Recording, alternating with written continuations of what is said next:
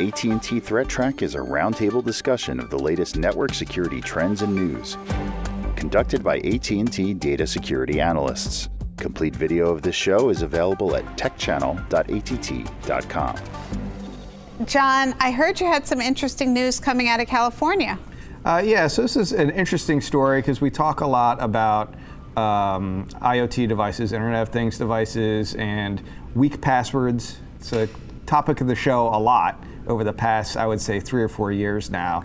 We've been talking about a lot of these devices out there that have uh, default passwords, and that's usually the primary reason that they get compromised so easily. Well, California actually just passed Senate Bill number 327. It's basically some legislation to try to enforce better security practices on connected devices like IoT type devices. Uh, notably, they call out that they shall not use default passwords anymore, which really is one of the largest problems with these devices. A lot of these vendors, they're going to have to do business uh, across the United States. And you know, if they want to work in California, they're probably going to, you know, set the bar at the California level for the rest of the United States as well. So I think there's going to be some carryover effect. Um, uh, for everybody that's going to benefit from this. So in that respect, I'm kind of encouraged. There's a couple of things. You know, there's still a large embedded base of devices out there that have been out there for a long time, and people might not ever replace. So it doesn't address that issue. So anyway, I thought it was interesting, um, and it doesn't go into effect until 2020. So I don't know if you guys have any thoughts on. Well, it's a start. Right. And they say that California is something like the 10th largest economy in the world. It's actually so large that when California does something, everybody has to pay attention because oh, it's okay. so big. That so when California, you know, like in terms of uh, environmental regulations or whatever, it, it's such a large economy that you can't ignore California. So Right. I think it is probably going to have a lot of impact. Right. Right. It doesn't seem like such a hardship to require somebody to change their password when they first log on their new device either. Makes right. yeah. I mean, it's something we've been saying everybody should do anyway, right? Yeah. Well, I think in, in general, this is a good idea. Um, now, so much of the electronics that we buy have something internet enabled. So, as soon as you get home and you plug in these devices, don't wait for it to be legislated. Just as you install it, make sure that you change your password. I would say 80 to 90 percent of all these compromised IoT connected type devices is because they have a default password that the owner just never changed.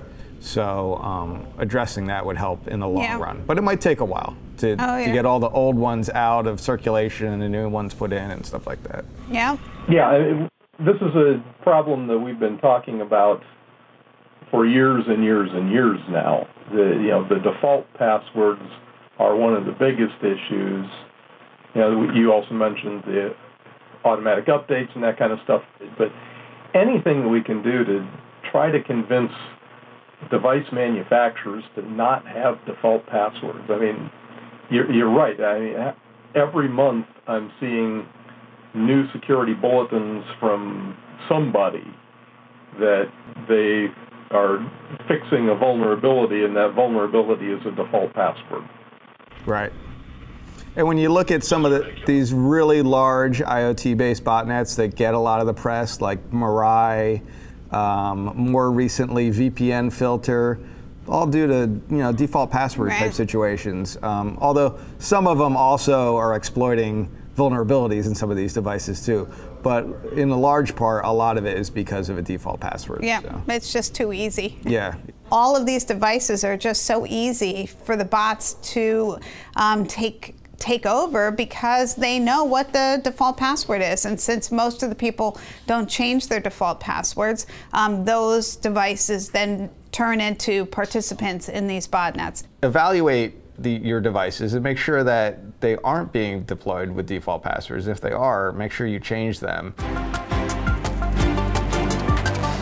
Hey Jim, I understand you're looking into a story about uh, people's good password habits or lack thereof. What can you tell me about that one? Yeah, lack thereof is right. Uh, I, I, saw this blog post. It actually came out a few months ago, and the the headline on the blog post was 59% of people use the same password everywhere. It turns out that the folks at LogMeIn, who now own LastPass, did a survey, and they published a, a report about it. And there's a whole lot more info actually in the report than is in the is in the blog post. Yeah, there were some really frightening statistics. Even even stories about password breaches don't seem to change people's um, behavior. You know, 53% haven't changed passwords in the last 12 months, even after a breach in the in the news. The the really frightening statistic to me was that even if their own account was hacked, only 55% would update the password for it. To me, that's just ludicrous. you know, you know that your password's been stolen, and yet you're still like, eh, whatever. And I find that to be really surpri- surprising that people would have that kind of opinion. It's an interesting report, and I actually highly recommend that people go out and, and look at it. The title of the of the report was "The Psychology of Passwords: Neglect is Helping Hackers Win." It's interesting that um, people aren't really understanding the need for password managers. You know, there seems to be so easy. They're free. Right. Um, you know, the major players all have them. Besides, obviously, you know, you can use an Apple one on your phone. You can. Uh, it's interesting that people haven't really pursued that. Was there any information about the use of those password managers or who uses them? In their survey, I think it was like 15, 16% of folks were using password managers, which the the the survey probably self-selects a little on the high side. Um, you know, they're not going to survey my parents, for example. You know, so the the number in the general population is probably less than that. But they're they're easy to use these days, and you can generate completely random passwords. Uh, I, I highly recommend them, especially if you you know additionally enable two-factor authentication to your password manager. Yeah. yeah. I mean, it's really mind-boggling that people haven't picked up on the the benefits of having complex passwords on every single site? We know, obviously, that these um, there's been so many breaches. So you find your username and your password, and uh, those bad guys then can use that to use them into your bank or to get into your email account or to to uh, countless other things if you're always using the same password. 62% of people said they reuse the same password between work and personal email. Oh. yeah, it's not good. don't tell you whoever. Uh, don't tell your company that you yeah, work for exactly. that you do that. so if your accounts and passwords for things in your personal life get taken, um, and somebody can figure out what that might be in a work setting, especially for VPN credentials and whatnot to get into some corporate network and it has the same sort of password schema, uh, maybe the same password, that could be a real problem. It could open a company open for risk. All right, interesting yeah. story. Um, thanks for bringing it to our attention, and hopefully, maybe some people will have a little bit better password practices in the future because of it. Yeah. All right. Yeah, that's what we hope. All right. Thanks, Jim. So, Karen, I understand you have uh, interesting story from Krebs on Security? Yeah, actually, it was kind of an interesting story. Um, it started off with uh, Brian Krebs getting an, uh, a phone call that somebody had seen how much he was getting paid out on a, an Amazon cloud account that was wide open. You've done lots of stories getting about paid for like speaking engagements. For speaking engagements, right, yes. Right. I'm sorry. For speaking engagements that he was done, that that the Speaker Bureau, all of their information of all of their celebrities and what they get paid was out on an open EC3 um, account in Amazon. But what that conversation turned into, which he thought was somebody who was a security researcher who was being friendly to him, it ended up being that this guy actually had a darker side to him and was actually participating in certain dark web activities and extracting money from uh, other companies. He was saying, I know Brian Krebs and uh, I'm helping him on the story and gives, give me some information. Hmm. Or uh, how about if you pay me um, and I'll help you because I'm working with him. So he was suggesting that um, it's a little bit scary that some of these people who are finding these bug bounty or this other information who kind of look like the good guys uh, can easily kind of drift over into the bad guys. And so you always have to look through and understand what people's motivations were and, and what they're really doing um, with. Uh, because you know you're kind of in a dark place when when uh, these people are um, exposing uh, some of these um, security flaws. The other thing I thought was interesting about this is, he, you know, a lot of Brian Krebs' stories I like because they're very narrative, the way they kind of read. Yeah. It's kind of like stories uh, telling. And this security researcher who kind of had this good guy life of I'm being a security researcher, I'm trying to help companies with data breaches and understand when they've been compromised. He also had this, um, you know, darknet personality where he is in these underground forums, participating um, and communicating. You know, working in the underground is not necessarily bad. Participating in forums, trying to understand what's going on, but at some point, that security researcher went from more than just participating; he was offering data uh, from data breaches on sale on the internet. So that's where you know some lines get crossed. The other thing I thought was interesting when I first started to read the article was the fact that somebody put all this data up on an Amazon EC3 instance and just left it wide open to the internet. And you know we've talked a lot in the past about cloud computing, um, everything moving to the cloud. You know we you know, even in our organization, whatnot, we try to, you know, do things in cloud-based uh, environments because it, the speed to delivery of that service is so much quicker. But the problem that I'm seeing, especially in this case, is people when people do that, there's no checks and balances. In the old days, we had a security team. You were in this protected bubble. You would build your stuff, and if you wanted to poke a hole or do something out with the internet, you had to talk to somebody.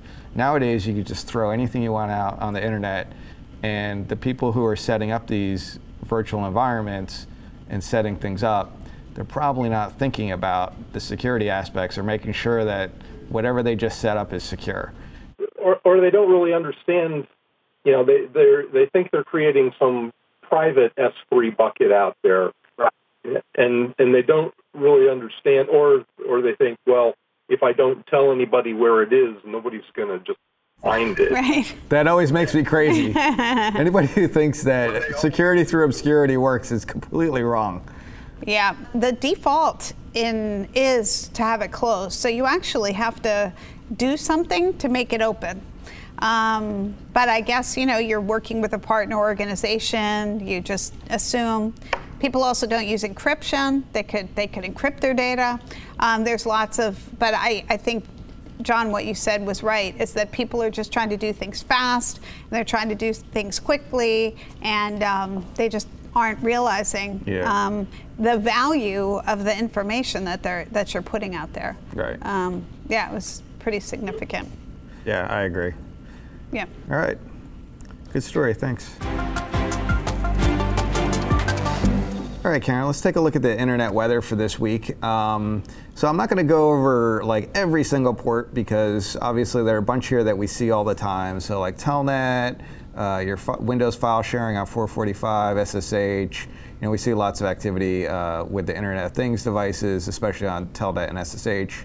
A lot of WannaCry and other types of malware on the Microsoft uh, file sharing port there.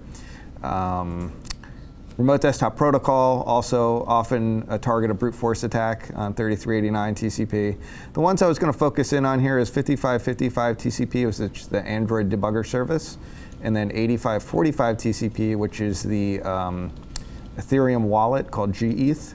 Uh, those are probably more interesting. The one that I tend to look at a little bit more, or I like a little bit more to analyze, is the one with most sources probing. Because this indicates that there's a bunch of devices that have been told to all start scanning uh, a specific port for some reason, which usually means that there's some sort of botnet or malware related activity behind it. So again, we see a lot of ports that we, we've uh, talked about before in the past. Um, the 8080 TCP we have talked about recently. Um, most of this is related to the GPON router vulnerability. Uh, again, 5555 TCP we'll take a closer look at.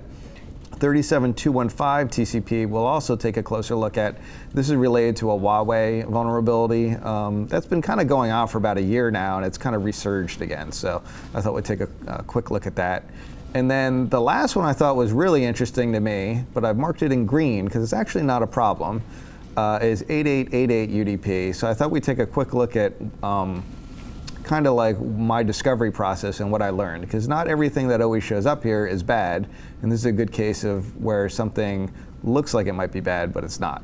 So I thought we'd take a close look, uh, Okay. uh, or take a closer look at that. You mean security good news? Yeah, it's yeah, it's good news in that it's not a problem. Um, but sometimes things that are normal look like scanning, Yeah. and uh, um, I had never seen that before, but somehow it crept up into the top 10 there. So the GETH Ethereum wallet. So there's um, a piece of software called GETH that is a uh, client wallet piece of software for the Ethereum uh, cryptocurrency. And there's kind of a well-known vulnerability for it that if you expose that to the internet and you don't realize you're exposing it, that somebody can get into your wallet and steal your cryptocurrency, your Ethereum cryptocurrency out of it. There's not a lot of sources scanning on it, um, but it's a significant number. It's like 300,000 at some points, 750,000 scans per hour at the peak there. Um, so if you are running the GETH client wall, I recommend that if you haven't already, upgrade because it fixes the problem. Oh, and also I did pull up a news article. So around mid-June, there was a um, a large breach related to this where attackers had identified enough wallets that they were able to actually steal about $20 million of Ethereum from these insecurely configured clients that we're talking about here. So uh, just a good reason, uh, evidence that you should really secure your wallet if you haven't already. Um, so pay attention to that one. Yeah, you would think that people would really pay attention to their. Uh, some people, you Yeah. know, people uh, are that do the cryptocurrency and stuff. They might not be as, again, like we were talking about on some other things. They might not realize that it's exposing their support uh, to the internet, and you know, it just happens. And maybe they're not really good about updating their software. Um, so it happens. Here's um, the other one we're going to take a look at is the uh, port 5555 TCP, which we've talked about before. This is the Yeah. Android debug bridge. And we started to see a real uptick in this behavior. I want to say it's like maybe uh, late January of 2018. So, beginning of this year, uh, it went from basically nobody looking for this port uh, up to about five or 6,000 scan sources per hour. Uh, and it was kind of at a pretty kind of regular level there for a very long time. But then at some point, I guess early July, summer, it looks yeah. like, it really took off. And um, there were a bunch more botnets that they realized, oh, you know, there's actually some devices here that are worth grabbing and scooping up into my botnet. So a bunch of other malware families had added that into their repertoire of their uh, spreading capability. And then uh, the next one was port 37215 um, TCP, which this was this has been known about for at least a year now, maybe even a little bit longer. There was a lot more activity last year in 2017, uh, a big flurry of activity with activity uh, scanning around this, and then it kind of trailed off, and nobody, everybody lost interest. And you can kind of see there's a steady state volume on the left here of just there's a small number of devices. I would say maybe I don't know, maybe a thousand, and um, and not even less than a thousand, maybe a hundred to two hundred, something like that. And then around here, we started to see a lot of increase in this scanning activity uh, within the past uh, two months or something. Um, Satori, which is a variant of Mirai, uh, it's kind of like based on the Mirai code base, is uh, scanning for this quite a bit actually lately. So um, one of the things that we have access to is we have honeypots that basically just sit out there on the internet and listen on every port and say, hey, if you want to talk to me, what do you got to say? So um, in one of our honeypots, this is a recent one, I think from today actually, even I grabbed it, um, where you can see how they're trying to exploit this uh, Huawei device. And um, in the SOAP body here, you'll see that there's a new status URL um, uh, XML tag here, and then they injected some code. And what is actually happening here is probably the device has a vulnerability where it's not sanitizing input properly, and it tries to, you know, apply this new status URL, but instead it's executing this code, which what it does is it runs busybox wget, and it goes and fetches this file called slash Juno um, from this IP address, saves it to the machine, changes it so it's executable, and then he runs it with a parameter of Huawei. And um, uh, I grabbed this because I was kind of curious, what is this piece of malware? So I went and fetched it from here. And this is the MD5 checksum. When I run it against VirusTotal, who did know about it, they, um, they flag it all as Mirai. It's kind of hard to see on the screen here, but all of these basically say Mirai, Mirai, Mirai. So I thought that was interesting uh, yeah. how that actually gets, it gets um, exploited yeah. yeah, on those types of devices. And then the last one that's not a problem, but when I saw 8888 UDP, I was like, well, that's really weird. First of all, we don't normally see UDP. It's rare that you see it in the top scan sources. Um, but seeing 8888 UDP just kind of like felt weird to me. So I have two pictures here. One's of like the last 180 days, and you can see that there is definitely an uptick in activity here, um, as opposed to what it had been, which was pretty consistent uh, prior to that time. Uh, but one of the things to me that when I looked at this right away, I was like, oh, this doesn't look like a botnet to me.